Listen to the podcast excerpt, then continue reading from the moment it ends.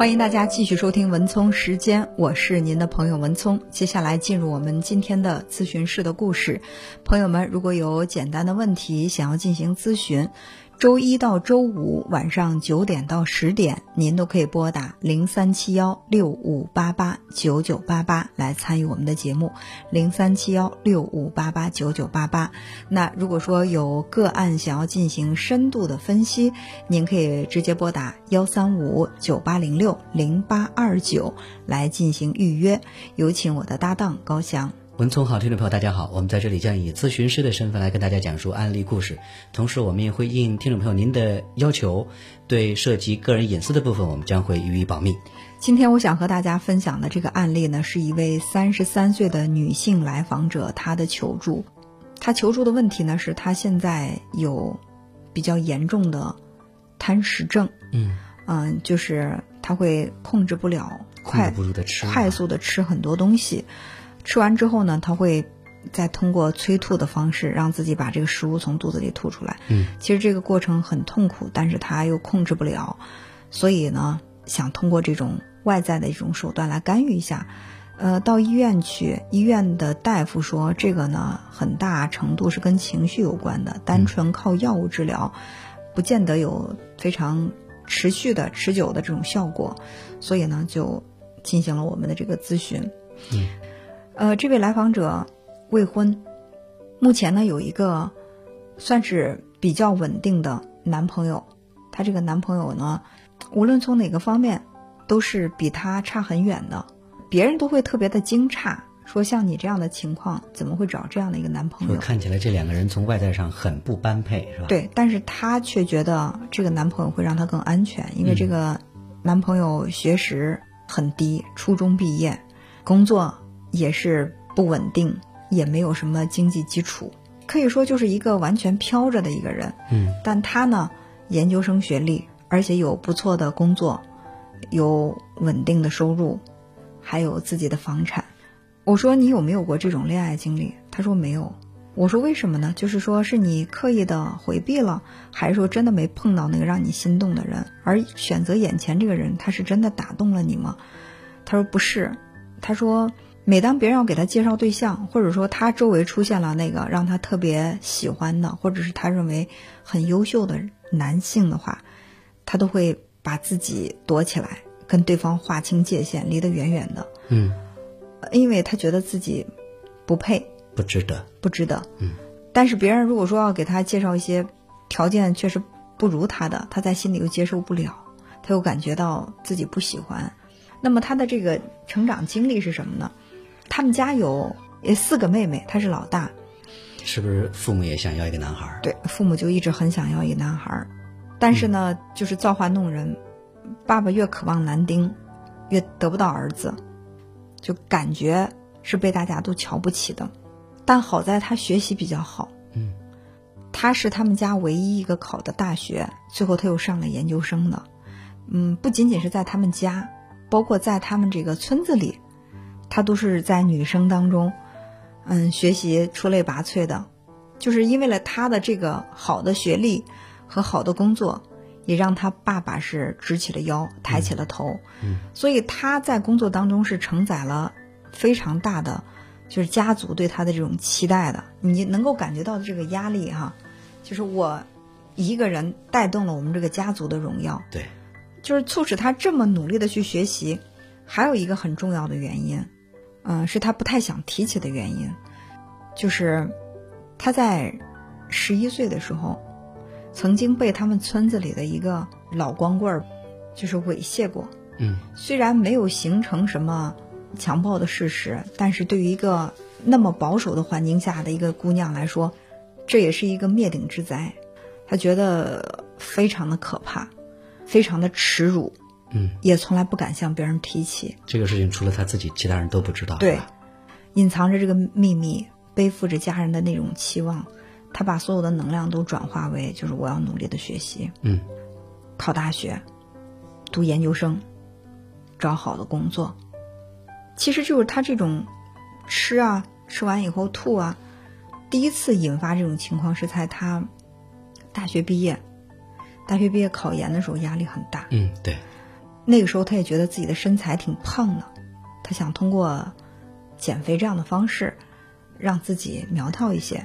所以呢，特别特别魔鬼的那种减肥方案就是不吃，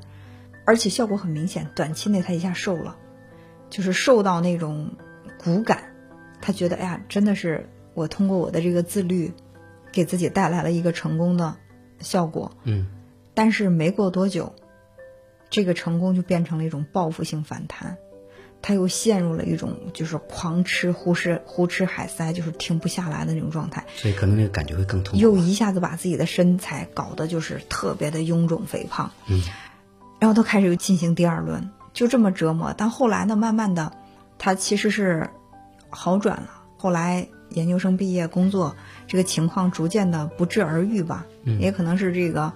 学业也比较顺利，再加上就业也比较顺利，好像那段时间生压力也活比较没那么大了。压力没那么大之后，嗯不知不觉的他觉得好了，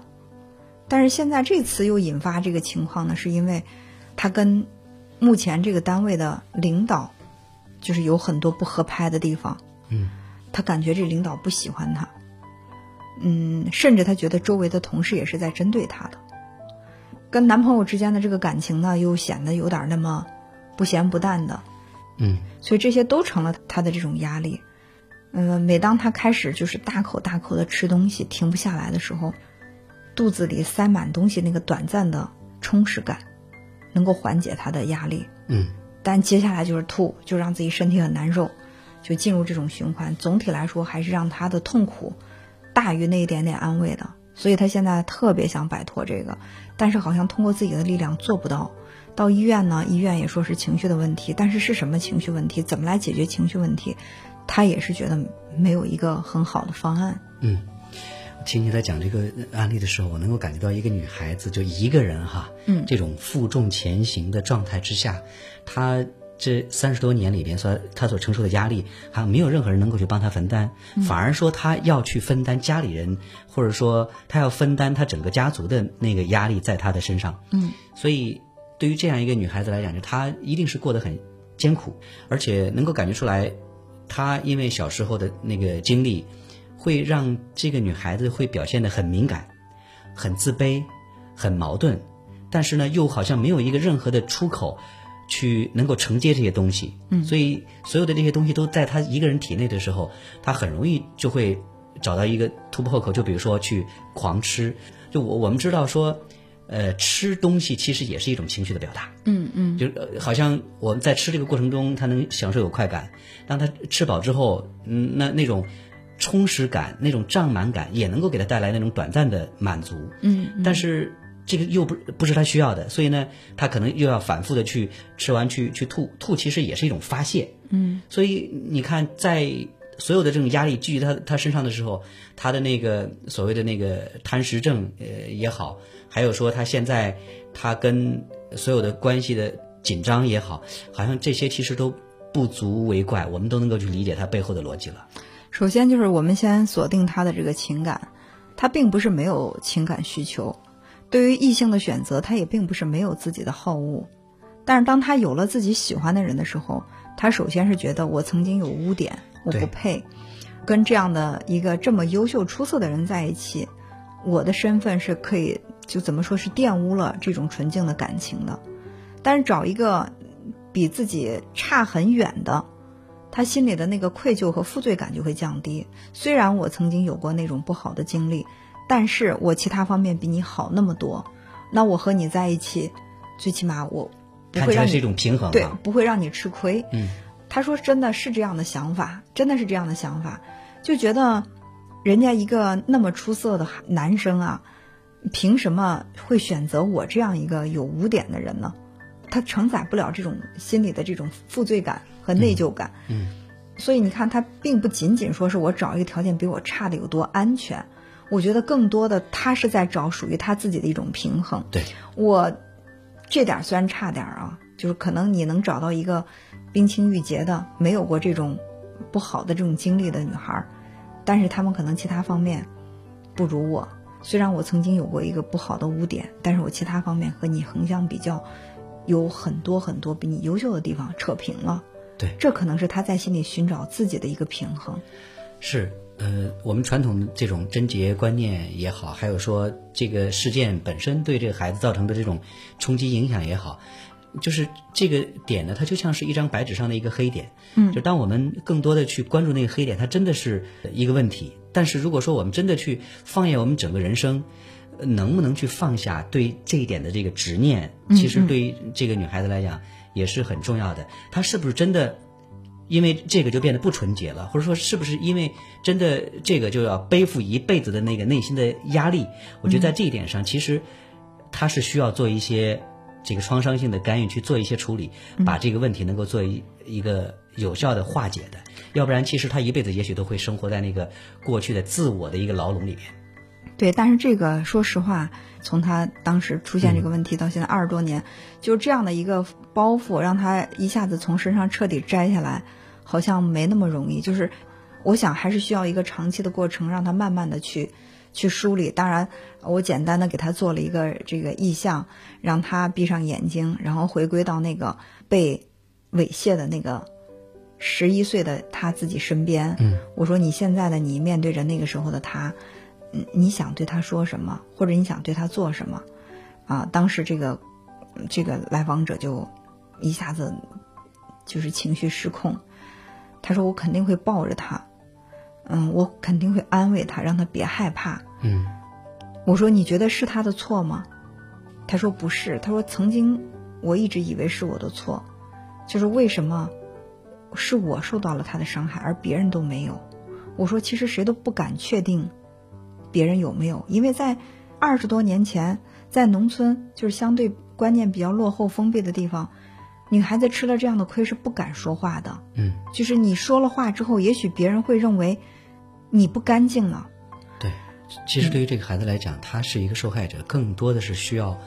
需要周围的人对他能够给予更多的这种温暖、嗯支持和关注的。还有呢，就是他说到，比如说现在这个工作不是那么顺利，跟领导关系也不是特别的融洽，甚至觉得嗯，周围的同事也会针对他，是，就是这种呃带一点这种敌对性的这种信念。我想这个是不是也都跟这个创伤性事件是有一定的关系？对你比如说，我们曾经受过伤，我们就会草木皆兵，对吧？就是当我被突然之间就是这种天灾人祸去伤害了我之后，我就一下子会把自己所有的防御全都给打开。那么我就可能会觉得，嗯，普普通通的从我身边经过的人，我都会把他当做假想敌，假想他会伤害我怎么办？我就会有很强的防御。所以你看，他说到这个。比如说领导啊、同事有的时候会针对他，他描述了一些细节，那我们就不再展开了。呃，我作为一个旁观者，我听到之后呢，我觉得可能他并不是一种真正的敌对，嗯，但是我想在那个时候，我不愿意去否定这个来访者他的感受，我更愿意尊重他的感受。他觉得大家呢是在针对他，我们暂且就认为这是一种针对，我们去考虑怎么样能够让大家减少。对他的这种针对，如果说你要否定他说啊，人家没有针对你，是你多心了，可能会让他啪一下把这个心门又关上了，他不愿意向你敞开，因为他觉得你不理解他。这个世界其实没有一个完全真实的世界，都是我们每个人自己内心所构建的。嗯。这个姑娘，如果她认为说她的领导啊、她的同事都可能会针对她，那是因为她自己内心那个真实的感受，她觉得那就是真实的。嗯，那我我们怎么样去站到她的那个角度，去理解她的那个世界，去理解她所认为的她跟同事之间的这种关系的紧张？对，这个是更重要的。嗯，还有呢，就是，嗯，可能我们一般都会觉得工作是我们生活当中非常重要的一部分。但是如果暂时我没有把这个工作做好，我可能会等一等，缓一缓。嗯，呃，我允许自己喘口气儿。但对他来说，就是大学啊、研究生啊、工作啊，他是需要自己在这个学业事业上不断的去去正视自己的。嗯，那么为什么呢？就是一开始是爸爸妈妈对他的期待，你作为一个家里面最有出息的，甚至我们村子里最有出息的这个女孩子，那我要一直需要你保持不断向上的这种。动力来维护我们家的这个，呃，在这个村子里的这种荣耀，是吧？就是这么优秀，来去弥补我没有男孩的这个遗憾。对，所以就是他也一开始是爸妈给他灌输这种信念，到最后呢，这已经内化成为他的一种信念，就是一旦在工作上有一些什么闪失的话，我就承担不起家族对我的这种期待了。所以呢，就是一旦稍微有一些状态不好，他会感觉如临大敌，甚甚至会觉得一切都完了。对。那么这个巨大的压力又一下找不到这种突破，没办法，没办法怎么办？我就在我在单位里，我如履薄冰。我就甚至连正常的表达都不敢，我小心翼翼、谨小慎微。我在一直伺机寻找一个能够突破的机会，只有在退回家的时候，我在狂吃的时候，我才能把这个情绪安全的宣泄出来。这是一种最起码在他看来，让他最安全的情绪宣泄。对，我能感受到的是，作为这个来访者，其实他内心充满太多的恐惧。嗯。如果说我们内心有太多恐惧的话，其实我们没办法去真正去关心、去爱、去投入的。嗯，我们理想的一个状态是什么呢？比如说，我喜欢这份工作，我更愿意去投入，我更愿意因为以爱的这种姿态去做我这份工作的话，其实也更容易去获得那个成就感。嗯，另外，如果说我内心我真的是因为喜欢这个男朋友在一起，那我跟他在交往当当中，我可能也就不至于说，呃，一边不想要，一边又舍不得。嗯。其实跟人际关系当中也是一样的。如果说是源于爱，其实我们内心会有更多的这种爱在流动。对，呃，很显然这是需要一个长程咨询的，呃，一个案例哈。就简单的一次咨询，只能说是把这个问题做一个梳理和简单的处理。呃，那么我们也约定了。嗯，做一个长程的这个咨询，在这个咨询过程当中，首先我想，嗯，第一次的咨询给这个来访者布置的这个作业哈，我说，嗯，我并不限定你去吃，因为你一旦说啊，你必须要少吃一点，可能他会立刻觉得压力陡增，因为吃是他唯一的可以宣泄情绪的方式，你又把他堵死了，怎么办呢？嗯，我说，嗯，可以去吃，呃，甚至可以不限量的吃。但是能不能我们把这个速度放慢吃？嗯，就你会发现，当你这个咀嚼吞咽慢下来的时候，你就是进入胃里的这个食物也会减少。对啊，就是我说简单的，我们也不需要放多慢的速度，就是比你现有的速度，我们做一个这个记录。比如说你在不节制的情况下，你用了多长时间，吃了多少东西。那接下来呢，就是说。呃，你依然不限量，但是把你吃食物的这个时间稍微拉长一些，每天用了多长时间，能够做一个简单的记录，啊，那这是他的第一项作业。第二项作业呢，就是我希望他能够通过这种录音也好，或者通过这个笔记的记录也好，把每天自己的这个心情都给他写出来，或者是说出来，因为说和写本身也是一种情绪宣泄，它可以替代那个吞咽。咀嚼这样的方式，而且好处是什么？就是你每天写，写完之后，等到一周，我说你可以带着你的这个作业来，我们来一天一天的来梳理，就是你每一天你经历了什么，做一些对比。哎，哪一天的情绪会略好一些？哎，而那天又发生了什么，让你的心情比其他几天略好？去寻找这个积极的因子，然后慢慢的进行整理。当然了，嗯，可能在之后我们建立了信任关系之后。会多次的去描述他曾经的那些伤害啊、委屈，在倾诉过程当中，让他学会自我整理，这都是我们在以后的这个咨询当中需要去做的。